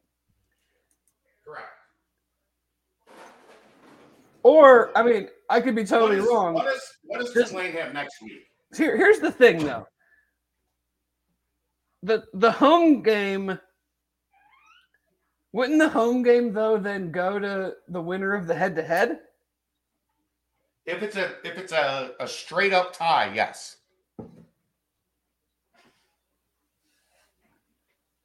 So like, would that not be a straight up tie because like they beat like we beat them? That's their only. loss. So a three way tie creates tiebreaker situation. well, it wouldn't be a three way tie if they beat. I know. I'm just saying. Because I know last year it was the rankings dictated the home field because UC and Houston didn't play. Right. So All of these three teams will have played. Right. But what I'm wondering is is yes, if UC beat Tulane, does that and they does that supersede the fact that UC lost to UCF and Tulane would have beaten them? Just UCF would have two losses. Right, but I'm just saying, like, does that straight head to head UC over Tulane is that all that matters? Because they both would have one. If loss. they are the two, te- if there are only two teams with one loss, head to head breaks the tie. Well, then there you go. Root for Tulane and then beat them on senior night, and you get another home conference championship game. I think there's a lot of people at UC that would love to go back to the bounce house Why? to prove that that was a fluke. Versus hosting a, another game. No, but I mean, I think they just like it, it. UC UCF is like a thing, right? Like, I think there's people that want to go back and and show them like we we're better than you. I'd, Of course, I'd, you want to play at Nippert. I'd rather them not even make it and wave to them, saying that we're better than you while we hoist up the third straight. I, I just I do think there's like a sentiment of like I want to go back down there and like right. Oh, I don't. I don't doubt that, but that's not the most practical way to win a conference No. championship. Well, when when when do people in athletics ever like think practically on on rivalry stuff? I don't know. That's not how brains work. Probably not often. So yeah, what you want is Tulane to come in undefeated in the conference, Cincinnati to have one loss, Cincinnati beats Tulane, UC gets the tiebreaker. The following week they host Tulane for the AAC championship. And then at that point, I don't think there's any doubt that the winner would go to the NY6 No, Uh, it seems like UC would Cotton be Bowl to play Alabama. UC would be eleven and two. Mhm. Tulane would be, you know, twelve and would be twelve and one. No, I don't. I don't Would they lost to UC? No, they would be 12 and they would be 11 and 2. Right, Because they lost to UC and then they lost to right. UC again. No, I'm saying if they won the conference, you said that the AAC would get the bid, like they would have beaten UC in the conference championship. Either way, I think if if it's if, if Tulane wins out until UC loses in the regular season and then wins the conference championship, they would get the New Year's Six. Oh yeah, And if UC wins out and doesn't lose yeah. the The, rest the of the AAC way, is getting the the bid. yes. You and know, then the winner of the AAC championship would go to the Un- Cotton Bowl unless and play Alabama. Tulane, unless Tulane, UCF, and UC all drop their non-game against yeah. non-game against each other. Right. All right. You want to talk some hoops? Sure. Hello, Crypt Keeper. Crypt Keeper, what's going on, my friend? Um, that was fun. It was fun. It I don't think it tells us much, Nope, not one really bit. but it does tell us, I think, this you, know is a team that's more fun to watch than last year. you know what it tells us? What? Louisville, not good. Yeah, it tells us that. We knew that. We were aware of that. I didn't realize they also lost to Lenoir-Rhyne. Yeah, they they almost lost to Chaminade and lost to Lenoir-Rhyne. Chris Mack did a hell of a job putting that team together. Woof.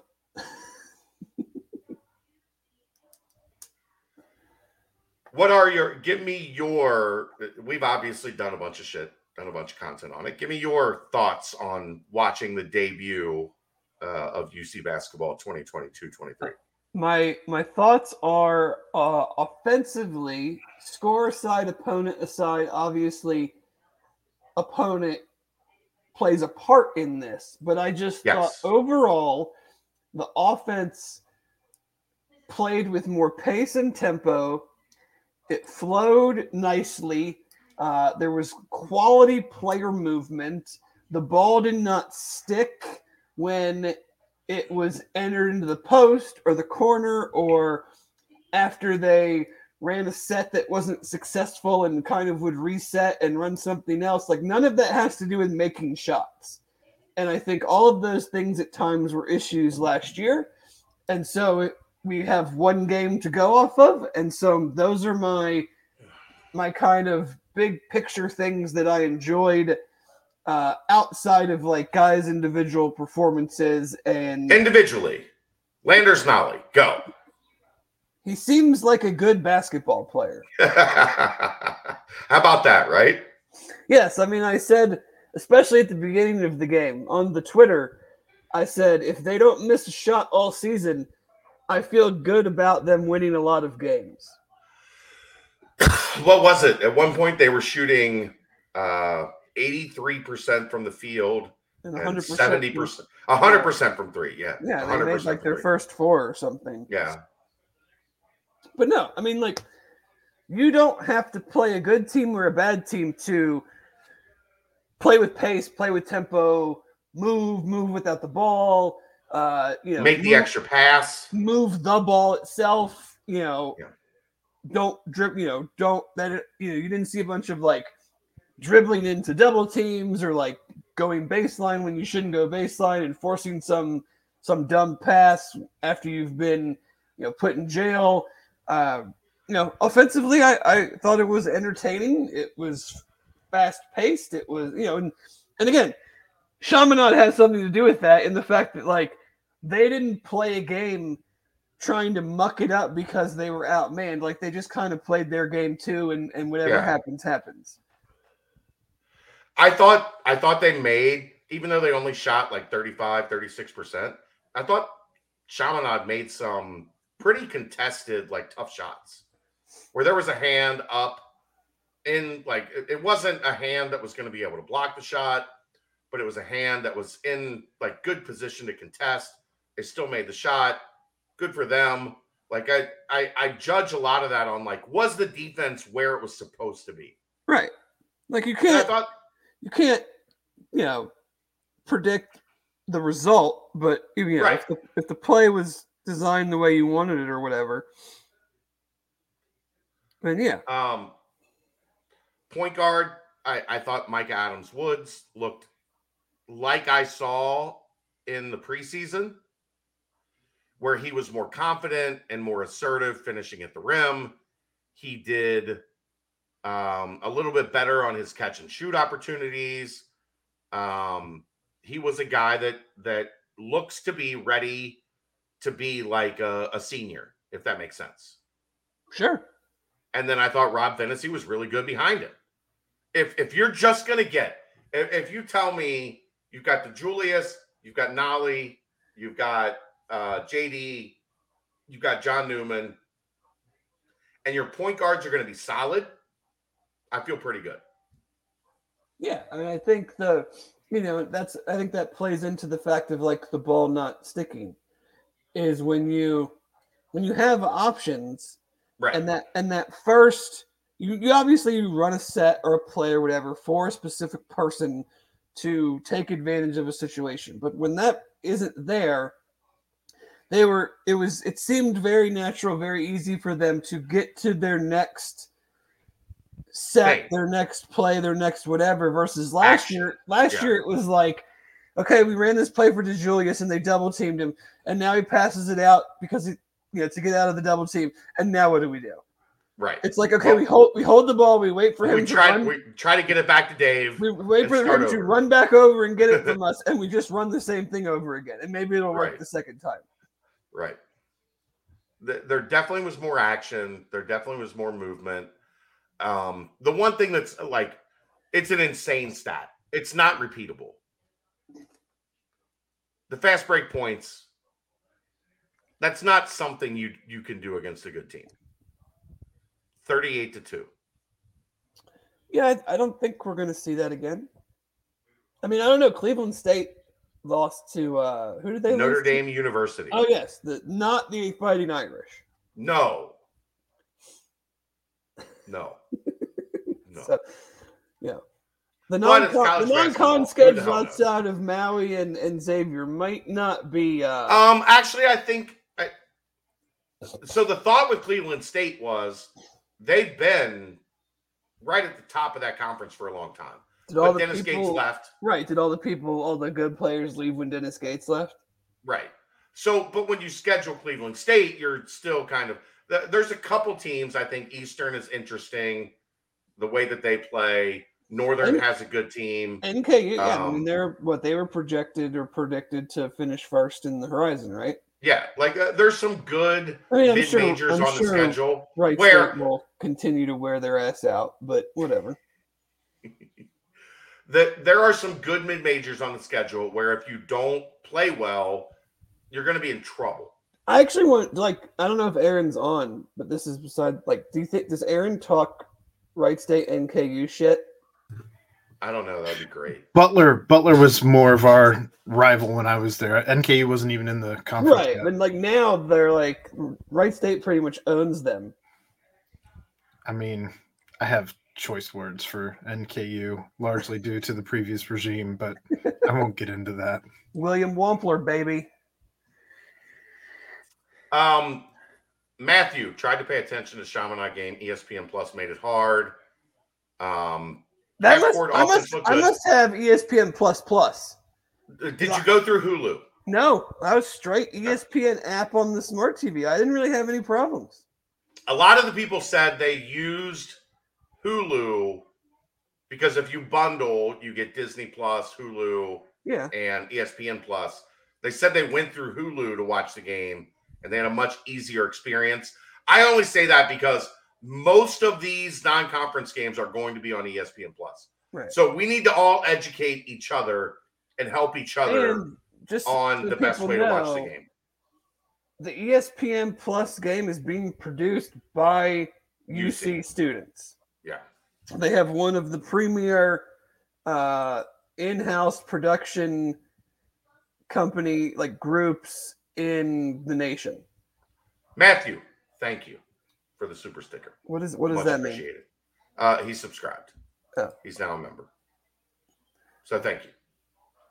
Um, Jason says he went through the Xbox on his TV and it was awful. I had a couple like buffering moments, but it sounded like that was not anywhere near the issue that uh, you know others were having. A lot of people got kicked like three, four times, or they got like booted out of the broadcast. I have a weird thing with my ESPN Plus Four that- times. that when I want to go rewatch Not one. something, Not two, not three, four. There were people on Twitter saying up to 10. Their customer service is also absolute dog shit. Trash. Because that's It's another- non existent. Right. I have It's, this- it can't be bad. It's NA. I Like have this weird I have this weird thing that happens when I want to rewatch a UC thing on my TV. It doesn't allow me. It says like I'm not authenticated to watch this or whatever. But when I watch it on an iPad, it's fine. I don't, I don't understand what So what you know. Natalie said Hulu worked beautifully for her. Um, Th- This, I, I would go through Hulu. Everybody that used Hulu said it was awesome. this is what the Pac 12 has to look forward to if they go all streaming. We've talked about it at length, ad nauseum. But anyway, that was your media rights segment on Bearcat Journal. How to navigate ESPN Plus. they were fun. It was fun to watch. It was. It was. Now, it was a brand of basketball that was fun to watch. it's it feels repeatable, obviously in in different uh, Yeah. levels based on competition. Um, I like yeah. the two two one press. I think it's hard. I think it's harder to glean anything defensively because you're you're you're basically like out manning them. Yeah. Um, but again, it, it felt like the pressure was effective. Uh, maybe not as effective as Coach Miller thought, based on some calls that didn't go his way Well, I mean, when you get a 10 second call and the refs don't call it, twice. you're gonna be upset. No, I'm surprised he didn't get. I'm surprised he didn't get a T the second time.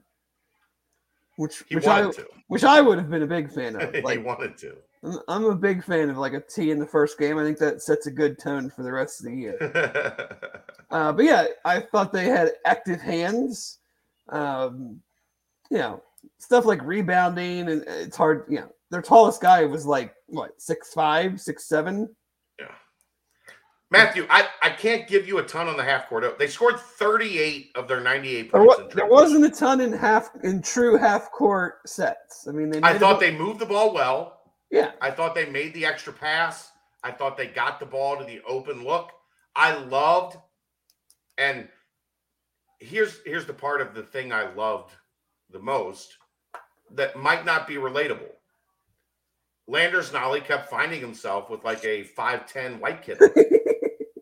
So they threw the Not- ball to him in the it's mid post or the low post with a 5'10 white kid on it. Oh, it's and guess related. what? It's, He did really good in those looks. In those rela- opportunities with a 5'10 white kid on him, Landers Nolley was awesome. It's relatable. I'm just not sure it's repeatable. right. but I do want to see more like if if you can if you're really truly playing him at the three and you can get him onto a two guard where he can get to the mid post and be able to play with his back to the basket where he's an excellent passer. He's got that little baseline fadeaway. He can do a bunch of different things that make you uncomfortable. Like I love that look in the half court offense. I thought it was it- it's something they did it some with Jarron. I always thought they should have done that more with Jarron Right. and Oh, let yeah. him bully guys in the mid post. They did it all the time with Troy. Yeah. Because Troy was had point guards. Like, right? Like a little different when you're dealing with yeah, like twos and sure, threes. sure. Um, but I, I love that from from Landers. Um, I think it was Aaron that was like said something about Dave step back, and it was like, no, Dave step back was great last year. It's just that he had three guys draped all over him at every point in time. Well, it loses is it loses its effect when you have to go to it so often. Yeah, Um, know, it's great. It's like three or four times a game. DGJ is putting a guy in a blender and hitting a step back. When when it has to happen twenty times a game, because they know you're not going to pass it to anybody else. Right, they, can, they, right. can, cr- they can crowd you, and you have no you have no room. Uh, you know, something like we didn't get to see. Like we have no idea on offensive rebounding. They shot the ball very well, and they're also playing a team that they better get a lot of offensive rebounds against. I, I thought Um, it was good that they like as many shots as Chaminade missed. They only got five offensive rebounds. I think two of them were like knocked out of bounds, team Like rebounds. team things. rebounds. So there was really only three true offensive rebounds in the game. In a game where Chaminade missed a lot of shots. Um, generally, a team like like you can get outworked on the on the defensive glass, and that didn't happen. Chaminade was not able to like out hustle them to loose balls. So I thought that was a positive. I'm still when you get to Arizona, Ohio State, San Diego State, like what the beginning of Maui is going to look like. I'm worried about rebounding still. Um, but night one, you know, you can only cover what you saw. No, What I saw can- was a right. team that did what I expected them to do on the glass against an inferior opponent. You can also beat an inferior opponent by whatever margin you want while also not doing the things we talked about. Like, Right. you know, you could very easily win that game by 20, 25 points Sure. and, and be like, yeah, it's still the offense still kind of looks stagnant. They're still Well- not, you know. that was my take. My main takeaway last night on the the video nightcap we did was that their largest margin of you know lead in the game came with a minute left, Right. which which says to me they didn't just build a big lead at halftime and then like Right. gradually coast to the finish. or line. get sloppy and it goes Right, down, that's what it I mean. goes down to like 17 and Right. you're never you're never in jeopardy of it being close but you're just like playing with your food for But, the yeah. first 10 minutes of the second half. And then we talk about, well, they were up by 25 at halftime and they won by 22. Instead, we get to say they're up by 25 at halftime. They won by 40. Like, that's what you want to see. You, we've seen too many times over the past three years, Dave, where they build these 10, 15, 17 point leads, and then these inferior opponents go on a 12 0 run. Yeah. And all of a sudden, it's a three possession game, and you're like, what the shit just happened? Yeah, it's a five point game with this under seven timeout, and then it's Right. an actual, then it's a game. I'm done with that. I'm over that. Don't do that. Did you hear Do that, what you Co- did yesterday Coach, Coach Miller? Don't do that. or two sure days he's- ago. I'm sure he's listening. I don't know what day it is. Huh. All right. I don't have a whole lot else. Do you? I don't think What, so. are, what are your thoughts on paying for a blue check? Is Dave Simone going to pay eight dollars for a blue check? Uh, right now, I would say that was highly unlikely. Are you going to be upset if I pay eight dollars for Bearcat Journal to have a blue check? Why would I, I got care? mine. You could literally do whatever you want with Bearcat Journal. I don't give a sh. Well, there's this this conversation that Why would gonna I care? They're going to suppress content creation if you don't pay the eight dollars. I mean, my personal page is not creating any content that uh you know I would feel is value is valued at eight dollars a month. Uh, you know, to to make sure that my you know wonderful tweets about whatever it is, food, Bengals, you know, just being a general smartass um, you know, I don't think any of those are, are worth me paying eight dollars a month for. So, you know, you want to pay for the Bearcat Journal and knock your socks off. I think what I I think what I'm probably going to have to do is pay for the Bearcat Journal one, and I'll decide on my own. I, I don't care enough about the blue check to like. You don't tweet anything out like anything that you tweet out UC wise, I just retweet. Right, and anything, anything that's like really newsy, I just put on the website because people pay for that. Right. Like it's I not don't like put that information on it's- Twitter. Well, it's not like right, like you tweet out you tweet we tweet out stuff you tweet out things from your personal account, but there it's not like that's the only place you can find it. Right, It is also on the website. right. So like I can retweet it, but you like people know that every nightcap is on the website. Every coach's press conference is on the web like the only place to view it is not just on you know or you, you know you can also just start putting it on you, the YouTube page too. Right. I'll probably pay for the Bearcat Journal account to be verified. As long as you don't take that out of my you know monthly No, eight dollars a month is coming out of your pay. But if it makes like uh, he's also talked about more money for content creation, so maybe that eight dollars makes you a hundred dollars. maybe So then I would, I then would, maybe I then maybe I'll get I'll just start firing off content left and right on my personal one. and We'll we'll see how how weird we can get. I love it. I love it. Uh, is there anything to Page not signing with USC today? I, I've I've had so much going on today that I don't know. Um, I had like five hours of work, and then I came home.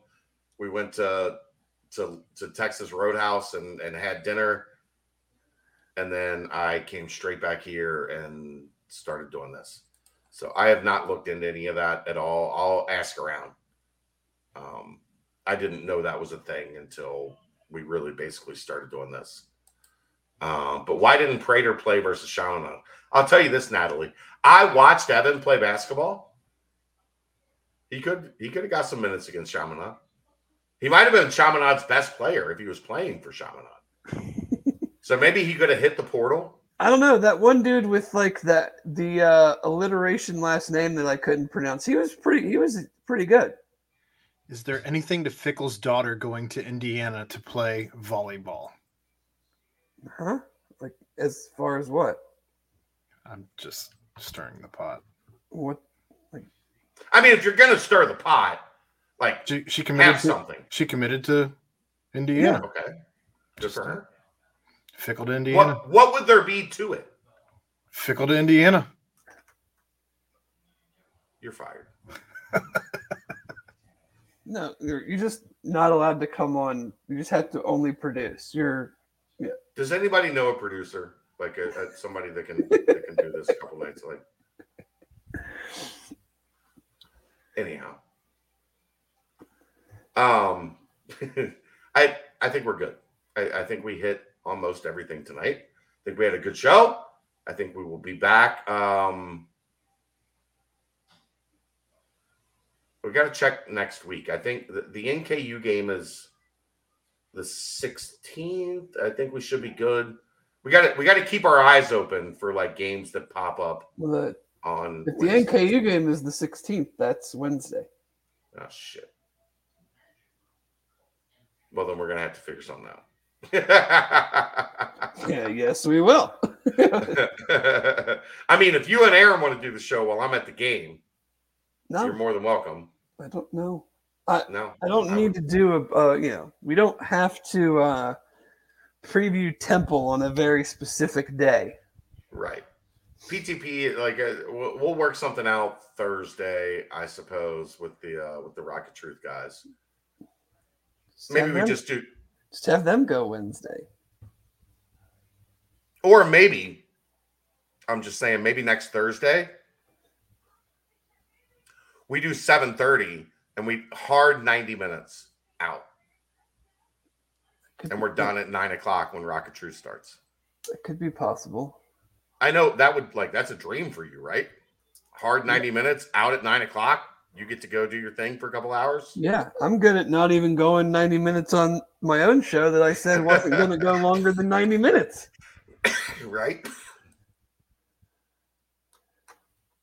All right, that's gonna wrap it up. Good stuff tonight. Bearcats ECU on uh on Friday, and then uh before that, you get UC and uh Cleveland State, and then Isaiah Collier in town on Saturday at Sycamore, 3:30. If you can make it, go. I don't know if it's going to work. I don't know if it helps. I have no clue. Maybe he's already picked UC and he's already signed his LOI. I don't know. What I do know, the kid's going to be in Cincinnati, and there's maybe a chance that this impacts his decision. So if you're free and you got an hour or two, go to the game. And then uh, a game on Sunday for basketball and a bunch of content next week.